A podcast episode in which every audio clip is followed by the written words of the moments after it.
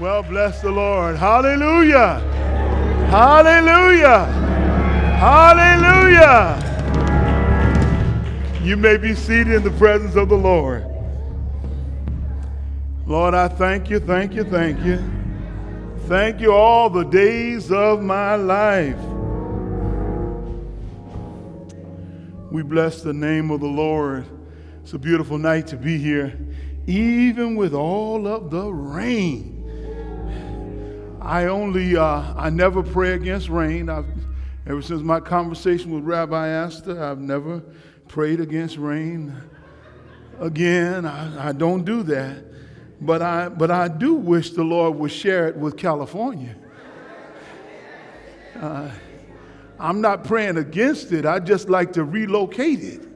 Uh, they, they are in the midst of a drought and fire at the same time. Uh, this, this type of rain here could have put some fires out. Uh, it has been some kind of a soaking day. And now it looks like snow right behind it. New England, that's all you can say. New England.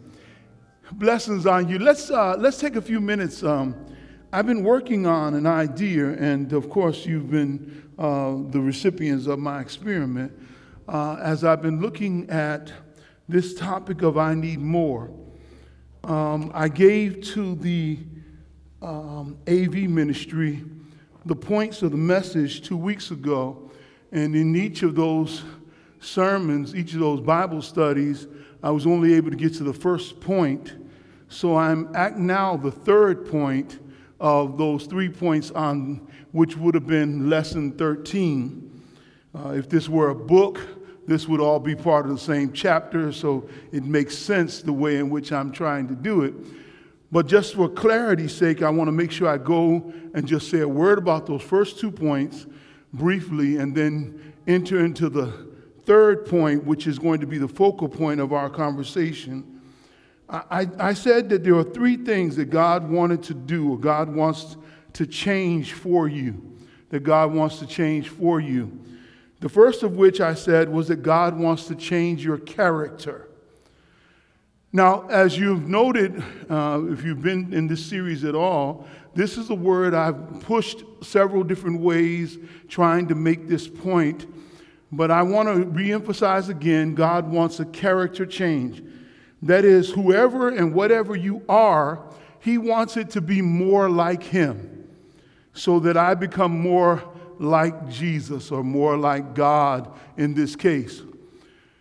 And that's important that you get a character change, because the character change will also work on your ability to forgive. And let me just not say your ability, let's say your desire to forgive. Your desire to forgive. All of us have the ability, not all of us have the desire.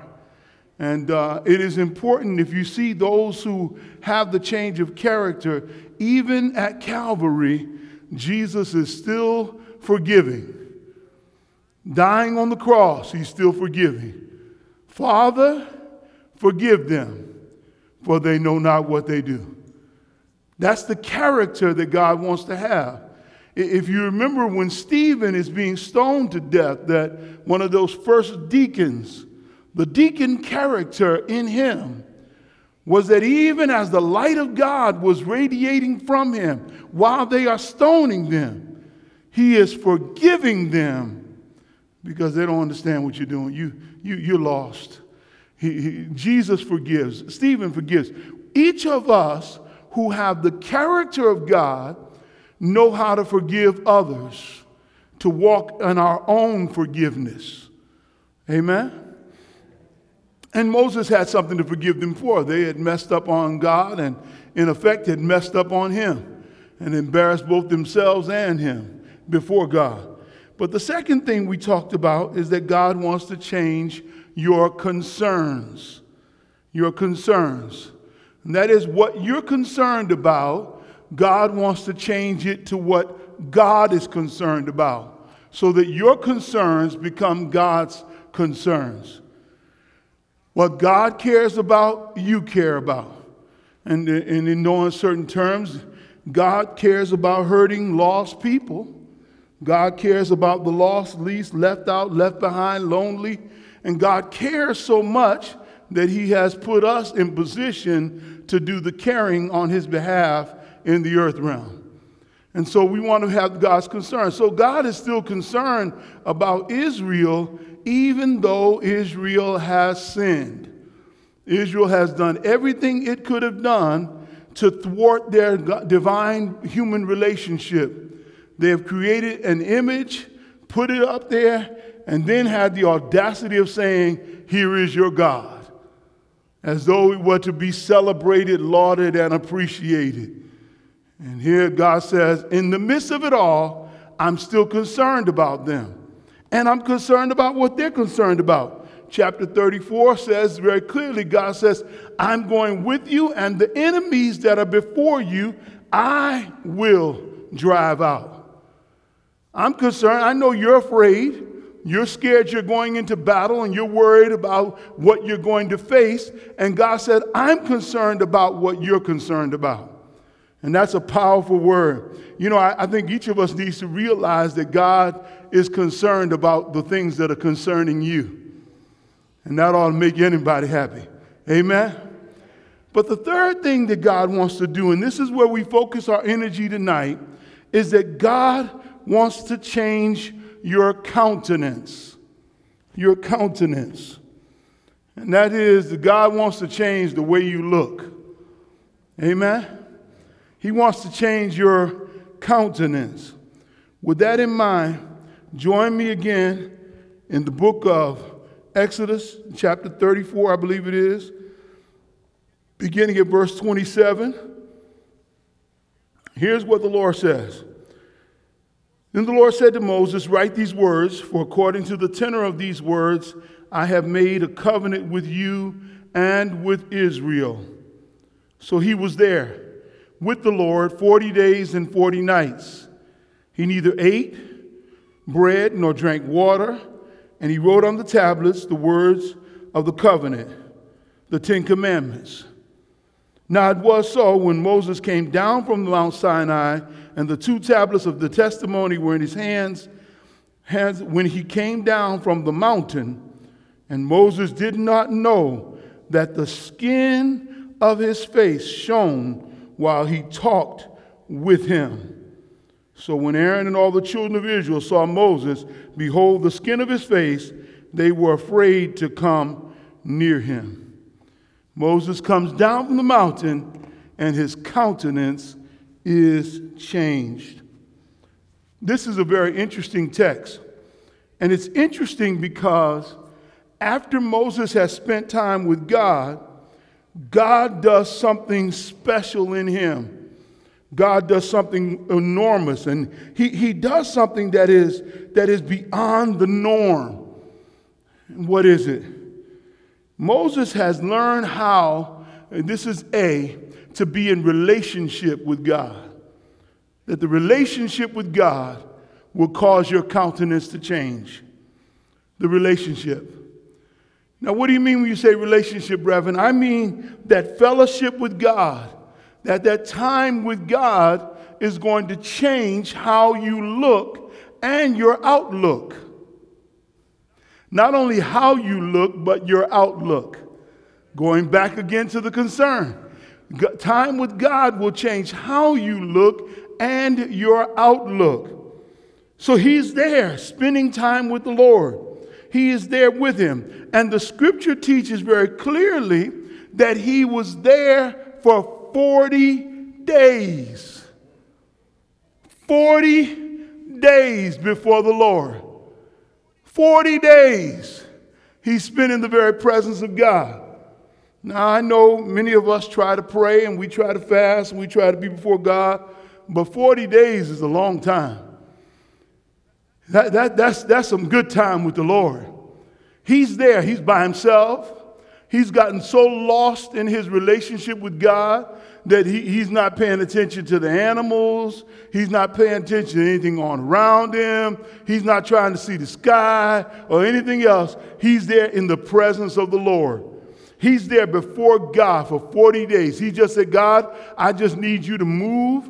I need you to speak. I need you to show. I need you to be in me. I want you to talk to me. I want to be in your presence. I'm not going anywhere until I get this blessing. I've been asking you to show me your glory. Now you give me this appointment with you. We're going to make the most of this time. I'm not leaving till you tell me to leave. Unless you put me out, I'm going to be on this mountain until you tell me it's over, because I need something from you. I'm not going anywhere. I'm going to hold on to you like I'm holding on to the horns of the altar. I'll have me a Jacob wrestling experience if it means you have to put my hip out of place while I hold on to you as the angel of the Lord. I won't go anywhere because this relationship is too valuable to me. And one of the problems with people is that we want God to be with us. We want to have an anointing. We want to be deep, but we don't want to do anything to get deep. We want to be deep, but we don't want to do anything to get deep. I um, you know, I I I I tried to play golf. I try, I try. I'm not like Deacon Wilson.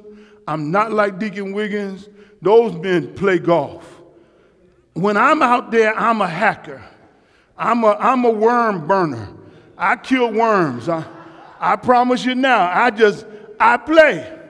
But there's a real difference in why they are so much better. They're older than me. They're, they're, they're ancient. We don't call them senior deacons for nothing. Deacon Wiggins is eighty years old.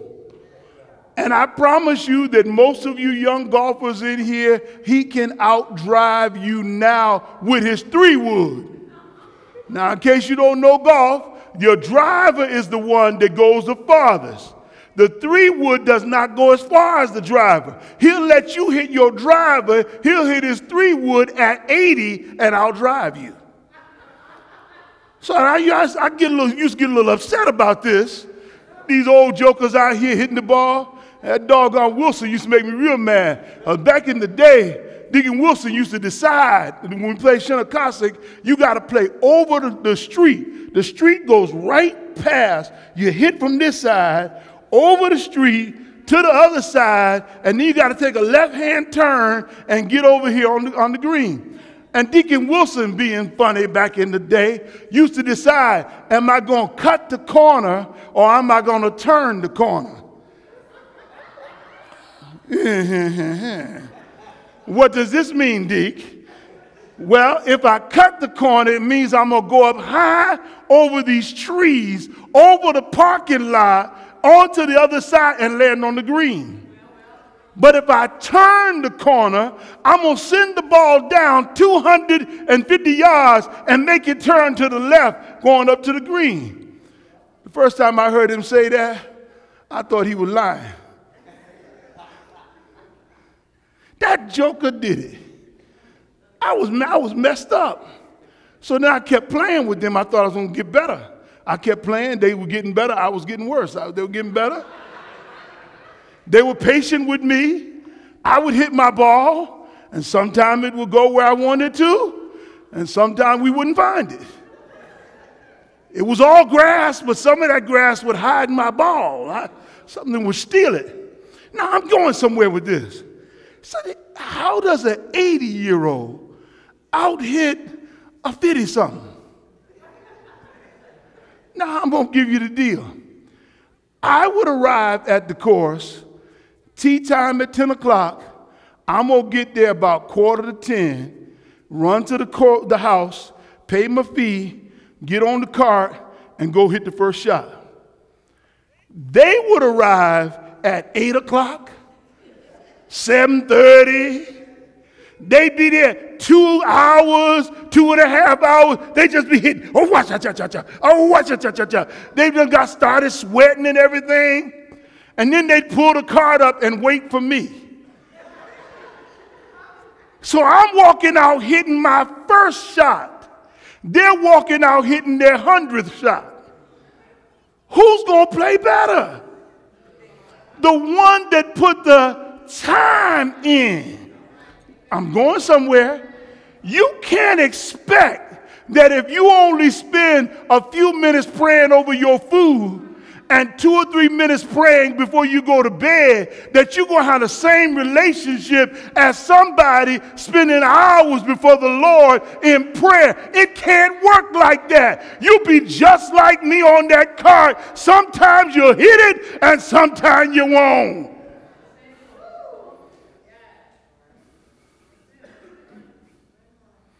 You used to ask the question, what's the way to get to Carnegie Hall? The answer was practice, practice, practice. The reality is, if you don't put the time in, you cannot expect to get the results.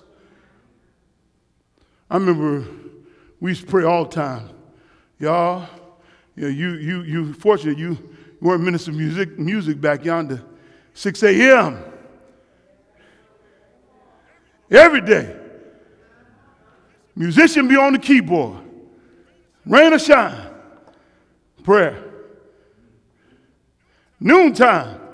Saints get together on Wednesdays. Pray. Come to Bible study. Spend an hour praying before we start Bible study.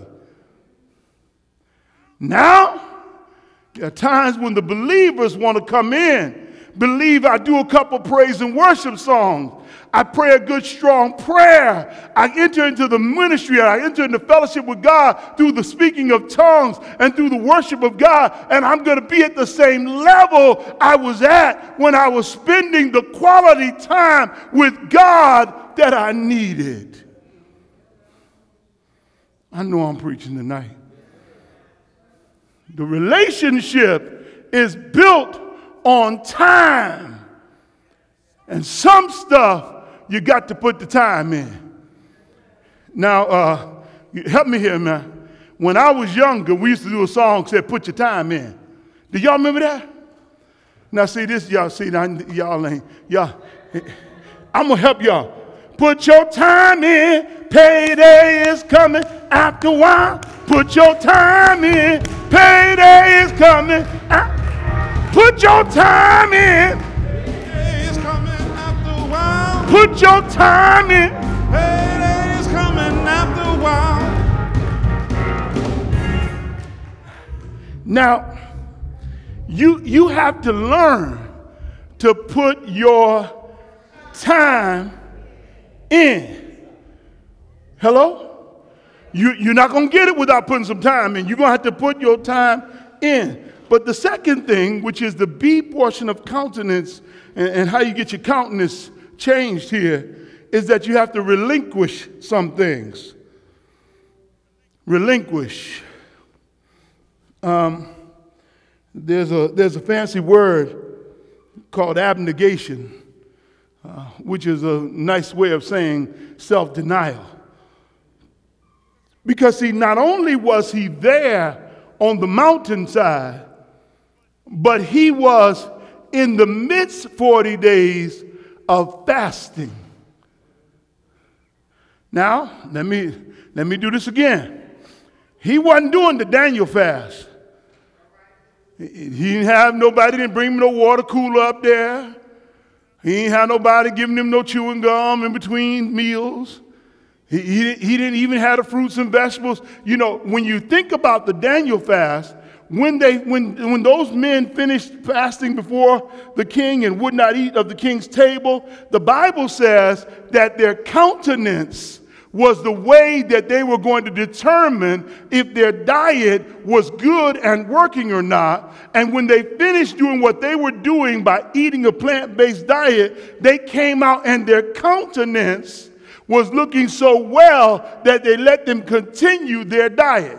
Are you with me?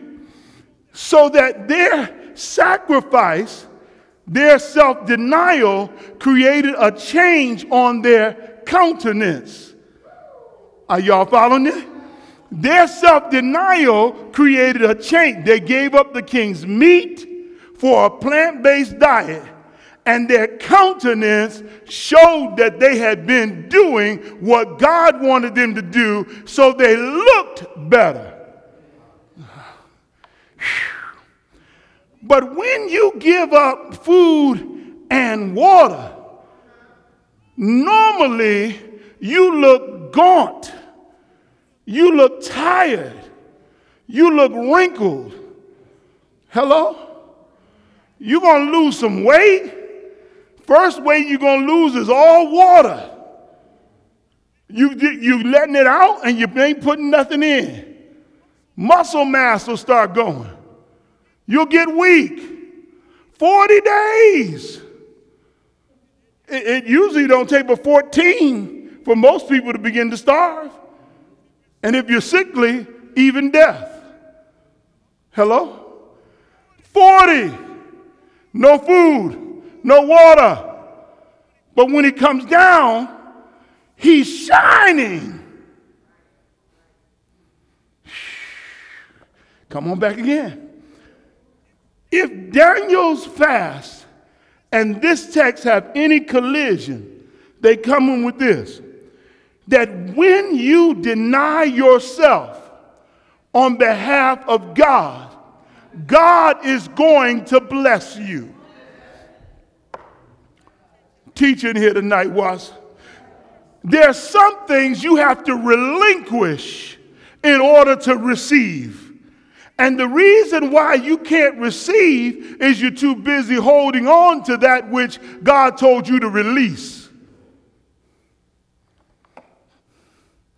If you hold on to that which ought to be relinquished, you can't get that which God wants you to receive. And sometimes we're holding on to what God already told us to let go of. And the reason we won't let go of it is because we're too insecure and immature to trust God that if you let go, I'll catch you. Uh, there's a movie, old Clint Eastwood movie called The Eiger Sanction. I don't know if any of you ever saw it. It's an interesting movie about mountain climbing. By the end of the movie, Clint finally figures out who the person is that's the, the bad guy.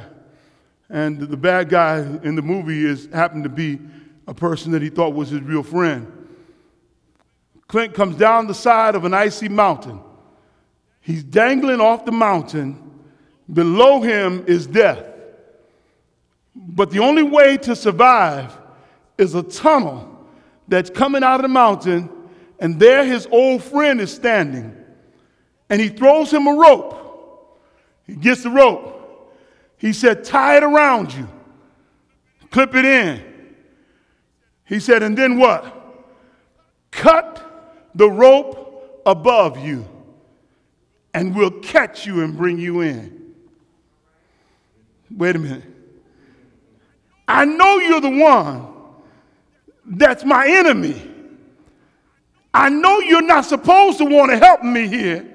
So why should I trust you to cut the rope above me? He said, it's the only way you're going to survive. You can't stay up here. We can't stay up here. And if you don't cut the rope, we can't bring you in. So you have one choice. To trust me now, cut the rope and live, or dangle on the rope and freeze to death and die. Let me. Tough choice, ain't it? Clint finally pulls his knife out, and he looks at him. He looks at the rope, because see, right now, at least I'm still alive. But there's no hope here if I don't let go of what I think is securing me. Because what's securing me can only secure me temporarily. Let me help somebody here. You cannot make a temporary blessing the place you build your hope on. I don't care if God sends you to the old brook of Cherith and feeds you there by a raven. You cannot make that temporary blessing, that brook, the place you build your hope on. It's just temporary. It's not final. You've got to trust. He pulls his knife out. He cuts the line. He begins to drop. They catch him. They bring him in. I said to myself after that, I, I really struggled with the notion of having to depend on somebody that I wasn't sure if I could depend on.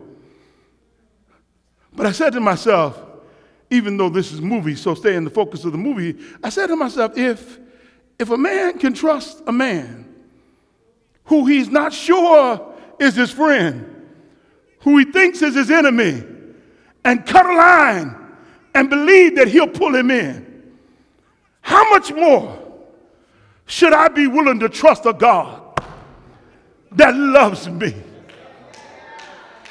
The one that promised never to leave me nor forsake you. The one that promised to be with me even until the end. If a man could trust a man, how much more should I trust the God of my salvation?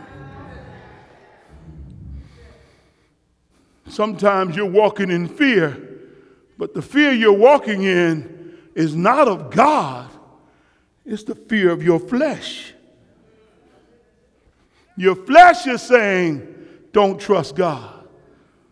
Your flesh is saying what's in your hand is better than what God can give you. But your flesh is lying to you. God has always been the source of your supply. I don't care what the name of the company is. I don't care what the name that's printed at the top of your tech, check happens to be. You have to remember one thing. Everything you have, God gave it to you. Every blessing you have, God has given it to you. Every miracle in your life, God has blessed you with it. Every healing, I don't care what the doctor's name was that signed for your prescription or signed in on your surgery, it was God in your operating room. It was the angels watching over you when you slept last night. It was God walking with you down dangerous highways, through the valley and the shadow of death. It was God that was making a way for you. And if it had not been for the Lord who was on your side, you don't know where you would be.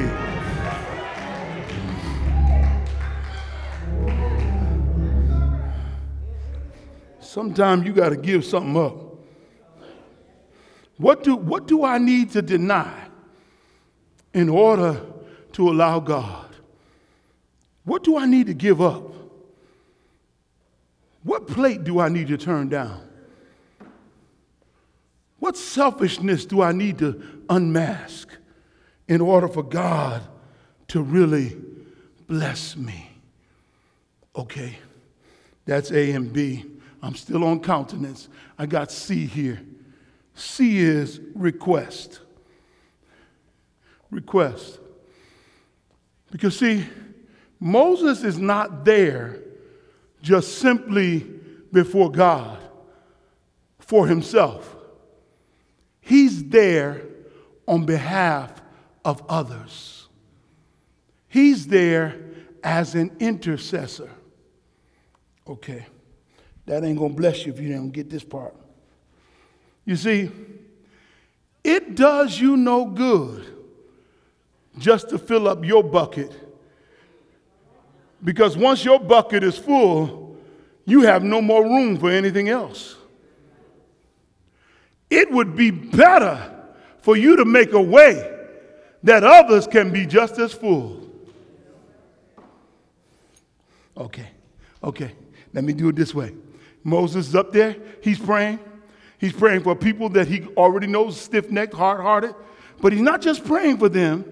He's praying that God is going to, going to intercede on their behalf. He's going to go and prevail over their enemies, and that God is going to restore the covenant and all of the promises. And while he's praying for God to restore the covenant and all the promises, God said, I'll do something for you. Now, this is where it gets tricky, y'all.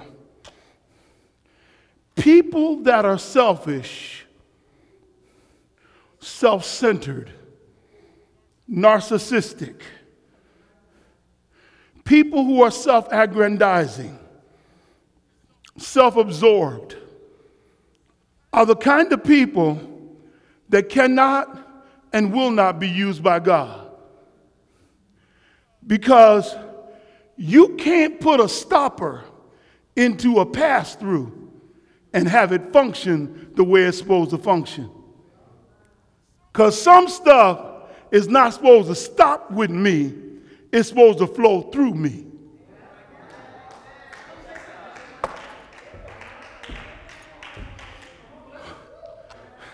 I'm trying to teach up in here tonight. Some stuff comes to my door not for me, but for somebody else. And if I'm so self-absorbed, I don't know how to be an intercessor and bless somebody else. I'm the stopping of the flow, but something ought to flow through me to other people. I ought to be in a position to make a way for somebody else. Uh, God, why are you going to let your son go up on that cross? Why, why are you going why are you going to let him nail him in his hand and nail him in his feet, put a crown of thorns on his head after having already beat him in his back, put a spear in his side? God, God, why would you do that? And, and God says, I'm not doing this to him. I'm doing something through him. Because if I do this through him, I'll be able to save others. Y- y'all didn't get it yet. So when the glory of God is upon Jesus, the glory that shines on him is the glory that is the result of being used by God. But it's not new glory for him. It's glory that he had in heaven, glory that he displayed before Calvary, glory that he carried through Calvary, and glory that they were able to see after Calvary. Wait a minute, y'all, y'all ain't got that yet. Okay. Jesus, um, I'm going to show you something that other folk ain't seen. I want, and I'm going to have these other guys so they can witness it. And Mark's gospel says that he sees a theophany. And there in glory, the transfiguration takes place. Y'all remember this now? And Jesus is shown standing next to Moses and Elijah in glory. The glory that Moses requested to see in chapter thirty-three rests on him when he stands next to Jesus in Mark's gospel. I'm trying to teach y'all something. Y'all better hang in with me now. The glory that he requested but could not see in chapter thirty-four is the glory that rests upon him next to Jesus in Mark's gospel. Because see, when God gets something done through you, he will give you the desire of your heart and the same glory. Okay, I'm done. I'm going. I'm closing with this because y'all ain't got me yet. I'm still. I'm still working on you because the last thing, the D in this now. I said the relationship. You have to relinquish something. You have to have make your request. But finally, you have to become a reflection. The ideal is to be a reflection. Now Moses asked for God to show him his glory. God said, I can't let you get but so close to me. But I'm going to let you get close enough to me that you're going to be able to reflect me in everything you do. So that when Moses comes down from the mountain, Moses has the glory of God upon his face. Moses doesn't know he's got the glory on him. He just knows he's been with God. But his countenance has been changed because he's been in the presence of his glory. And when you've been in the presence of his glory, you become a reflection of the presence you've been around. Help me hear somebody. You hang around with folk that always wear baggy pants, pretty soon you're wearing baggy pants. You hang around folk that always wear bandanas, pretty soon you have bandanas. You hang around folk wear shades, you're going to be wearing shades. Because that which you hang around the most has an influence on you. But when you hang around God like Moses did, he became so influenced by the presence of God that the glory of God showed up on his face, and I want to be a reflection of the living God. I want God to be reflected in my life. Come on and give God a praise.